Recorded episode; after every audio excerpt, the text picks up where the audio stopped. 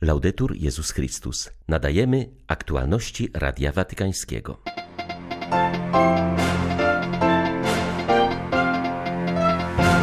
Jan Paweł II uczył nas, że każde urodziny to kolejny krok ku niebu. Przypomina biskup Sławomir Oder w 103. rocznicę narodzin papieża Polaka. Dziś uroczystość w niebo wstąpienia pańskiego. W Jerozolimie główne celebracje miały miejsce w historycznym sanktuarium na szczycie Góry Oliwnej. Nie możemy się pogodzić z tą inwazyjną wojną. Czas podjąć działania i zaprowadzić sprawiedliwy pokój na Ukrainie, mówił kardynał Pietro Parolin na szczycie Rady Europy. 18 maja witają Państwa ksiądz Krzysztof Ołdakowski i ksiądz Tomasz Matyka. Zapraszamy na serwis informacyjny. Papież Franciszek w telegramie do kardynała Matteo Zuppiego, arcybiskupa Bolonii i przewodniczącego Konferencji Episkopatu Włoch, wyraził bliskość oraz współczucie ofiarom gwałtownego oberwania chmury, które dotknęło wschodnią część regionu Emilia-Romagna w środkowych Włoszech. Ojciec Święty zapewnił o modlitwie za zmarłych i przekazał kondolencje rodzinom ofiar. Zwrócił się ze słowami pocieszenia do rannych i wszystkich cierpiących z powodu tej katastrofy. Podziękował służbom ratunkowym oraz osobom spieszącym z pomocą poszkodowanym, aby przynieść im ulgę i wesprzeć w usuwaniu skutków nieszczęścia. Papież wyraził wdzięczność wszystkim wspólnotom diecezjalnym za przejawy braterskiej bliskości z najbardziej dotkniętymi niszczycielskim żywiołem. Na znak duchowej bliskości Franciszek przekazał wszystkim swoje apostolskie błogosławieństwo.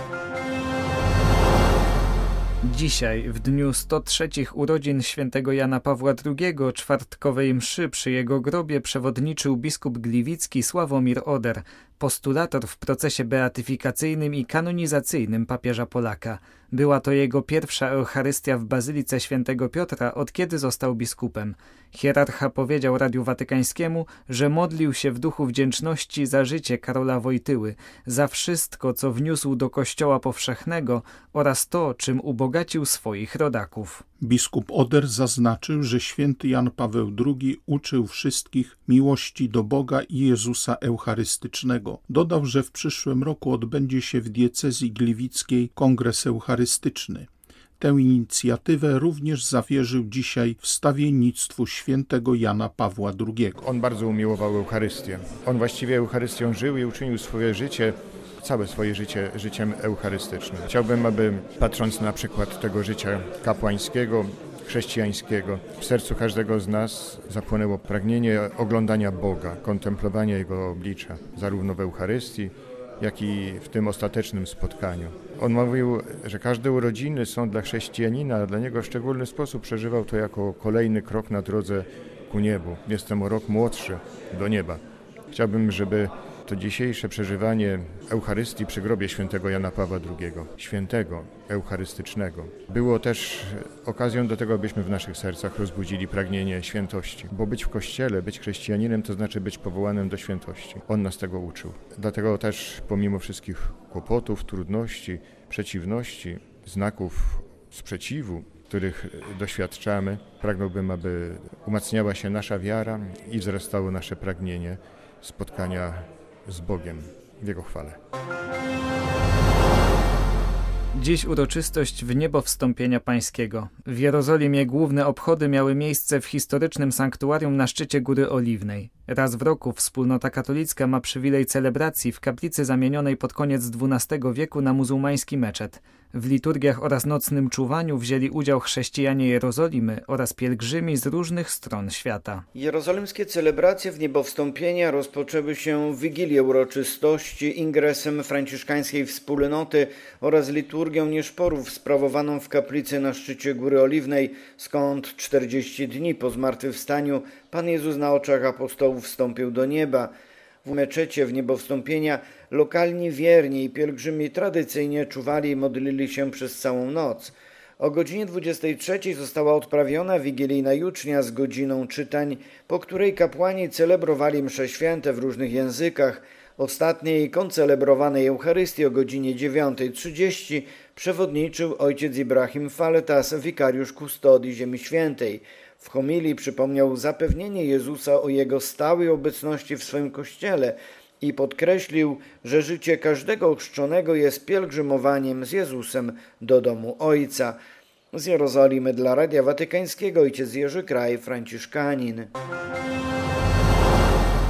Nie można się pogodzić z agresją. Trzeba zawsze mieć przed oczami cierpienia ukraińskiego narodu. Czas przystąpić do działania, aby zaprowadzić trwały i sprawiedliwy pokój na Ukrainie, mówił na forum Rady Europy watykański sekretarz stanu. Kardynał Pietro Parolin reprezentował stolicę apostolską na zakończonym wczoraj w Reykjaviku szczycie tej organizacji. Głównym tematem obrad była wojna na Ukrainie. Rada Europy podjęła m.in. decyzję o stworzeniu rejestru wyrządzonych przez Rosję szkód wojennych. Na jego podstawie będzie można ubiegać się o odszkodowania za poniesione straty. Międzynarodowy raport z marca tego roku szacował koszty powojennej odbudowy na 411 miliardów dolarów. Na potrzeby ukarania rosyjskich zbrodni wojennych i pociągnięcia do odpowiedzialności za wyrządzone szkody zgodnie wskazywali główni przywódcy Europy, jak premier Wielkiej Brytanii czy kanclerz Niemiec. Kardynał Parolin zapewnił w swoim wystąpieniu, że Stolica Apostolska nadal będzie wnosić swój wkład w zaprowadzaniu trwałego i sprawiedliwego pokoju na Ukrainie. W deklaracji tego szczytu przypomniano, że Rada Europy jest projektem pokojowym. Niestety wojna na Ukrainie pokazuje nam, że żarliwe dążenie do polityki wspólnotowej i wzmocnienia relacji wielostronnych wydaje się być wspomnieniem z odległej przeszłości. Wydaje się, że jesteśmy świadkami smutnego zmierzchu tego wspólnego marzenia o pokoju. Dlatego w duchu założycieli tej organizacji wraz z papieżem Franciszkiem powinniśmy zadać sobie pytanie, myśląc przede wszystkim o rozdartej wojną Ukrainie, gdzie są twórcze wysiłki na rzecz pokoju. Nie możemy biernie godzić się z tym, że w tym udręczonym kraju nadal trwa inwazyjna wojna. Musimy zawsze pamiętać o narodzie ukraińskim, który cierpi lub ginie.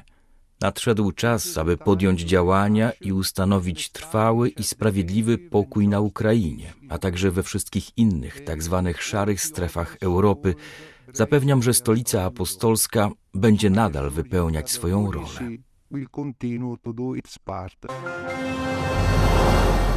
O tym przestaje się już mówić, ale Ukraińcy naprawdę są bardzo wdzięczni Polakom za szczodrą pomoc, jaką otrzymali i wciąż otrzymują w czasie tej wojny. Owa hojność jest plastrem miłosierdzia na nasze historyczne zaszłości i przyszłość to pokaże. W rozmowie z Radiem Watykańskim wskazuje na to biskup pomocniczy diecezji kijowsko-żytomierskiej Aleksander Jazłowiecki.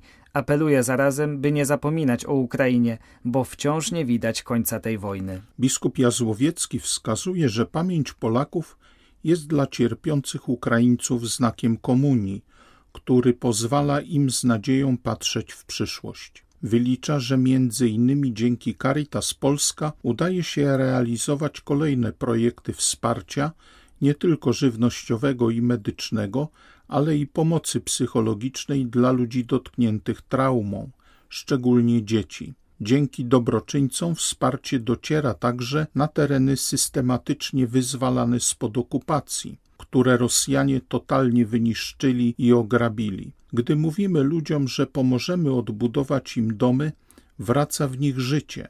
To jest ratowanie godności i człowieczeństwa, które agresor próbuje nam odebrać, mówi biskup Jazłowiecki. Polakom naprawdę należą się słowa największej tutaj wdzięczności, bo to jest naród, to jest państwo, to jest szczególnie podziękowania dla Kościoła rzymskokatolickiego, którzy przyszli nam z pomocą w pierwszych dniach i najwięcej przyjęli i uchodźców i do tej pory. Nie? Także jesteśmy wam naprawdę bardzo wdzięczni. Ja mam polskie pochodzenie oczywiście, sympatię i tak do Polski czuję i teraz i kiedyś, także to nie mam problemów, ale wierzcie mi, że przez to zmieniliście mentalność, czy usposobienie, czy nastawienie Ukraińców też do siebie. A to bardzo ważne, bo mając te historyczne takie tam różne rzeczy za sobą, nie?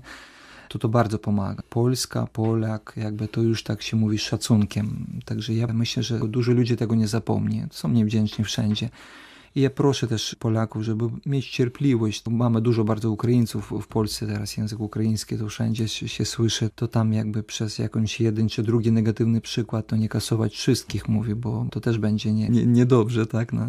Także mieć cierpliwość, modlić się za nas, pomagać na ile się da i mam nadzieję, że będziemy to pamiętać i kiedyś, jak trzeba będzie, też odwdzięczymy się ze swojej strony. Musimy odzyskać właściwe dla Caritas zaufanie oraz radość. I to jest właściwy duch, zaznacza nowy sekretarz generalny Alistair Dutton po zamknięciu obrad Zgromadzenia Ogólnego Caritas Internationalis. Wskazuje, że ta katolicka konfederacja ma możliwość wykonać niezwykłą misję, jaką posiada, czyli przynieść światu miłość Boga. Alistair Dutton podkreśla, że Caritas na Ukrainie jest przykładem dla innych oddziałów narodowych. Świat nieustannie podlega zmianom. W tej chwili na przykład skupiamy się na Sudanie. W zeszłe święta Bożego Narodzenia nigdy byśmy sobie tego nie wyobrazili. Nie było tego w planie strategicznym. Potrzebujemy struktur i rozwinięcia zdolności odpowiadania.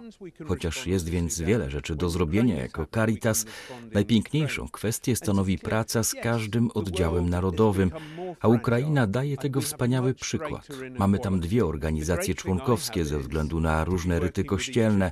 To, co oba oddziały zdołały osiągnąć, jest niesamowite. Mogę śmiało powiedzieć, że obok Czerwonego Krzyża to największa sieć w całym kraju pod względem zakresu oraz ilości pracy, jaką wykonali. Trzeba pytać obywateli Ukrainy, czego potrzebujecie, jakiej pomocy potrzebujecie, aby znów zacząć działać. Istnieje wiele różnych sposobów, na jakie członkowie na całym świecie wspierają Ukrainę i to jest to, co można zrobić w każdej sytuacji. W każdym kraju istnieje Caritas, a Caritas to miłość. Możemy działać tylko dzięki wolontariuszom i pracownikom w danym państwie.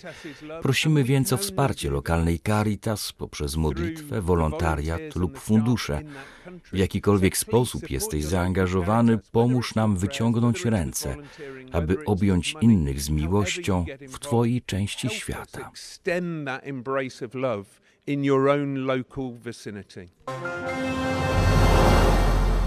Watykańskie Obserwatorium Astronomiczne można zwiedzić online. Instytucja udostępniła na stronie specjalny link, pod którym da się wirtualnie przejść przez sale muzealne w papieskich willach poświęcone historii obserwatorium, a nawet stanąć na dachu Pałacu Papieskiego w Castel Gandolfo. Zwiedzanie rozpoczyna się od sali opowiadającej historię początków Watykańskiego Obserwatorium Astronomicznego, a więc od pontyfikatu papieża Grzegorza XIII, który dokonał reformy kalendarza w 1582 roku. Wspomniany jest również ojciec Angelo Secchi, jezuita prowadzący badania pod opieką papieską w Kolegium Rzymskim, a następnie ojciec Francesco Denza, Barnabita, który stanął na czele obserwatorium ustanowionego w 1891 roku przez papieża Leona XIII. Był to początek dzisiejszej formy tej instytucji. W kolejnej sali można zobaczyć dawne przyrządy naukowe, w tym stare globusy i astrolabia. Następnie ekspozycja opowiada o działalności astronomów w Castel Gandolfo oraz w Tusken w Arizonie, gdzie znajduje się współczesny teleskop Obserwatorium Watykańskiego. Na koniec można się przyjrzeć dwóm historycznym teleskopom, Carte du ciel i Schmidt, które są na dachu muzeum. Osobno można odwiedzić taras Pałacu Papieskiego w Castel Gandolfo, gdzie również jest jeden z historycznych teleskopów. Zwiedzenie jest dostępne na stronie obserwatorium vaticanobservatori.va. Były to aktualności Radia Watykańskiego. Laudetur Jezus Chrystus.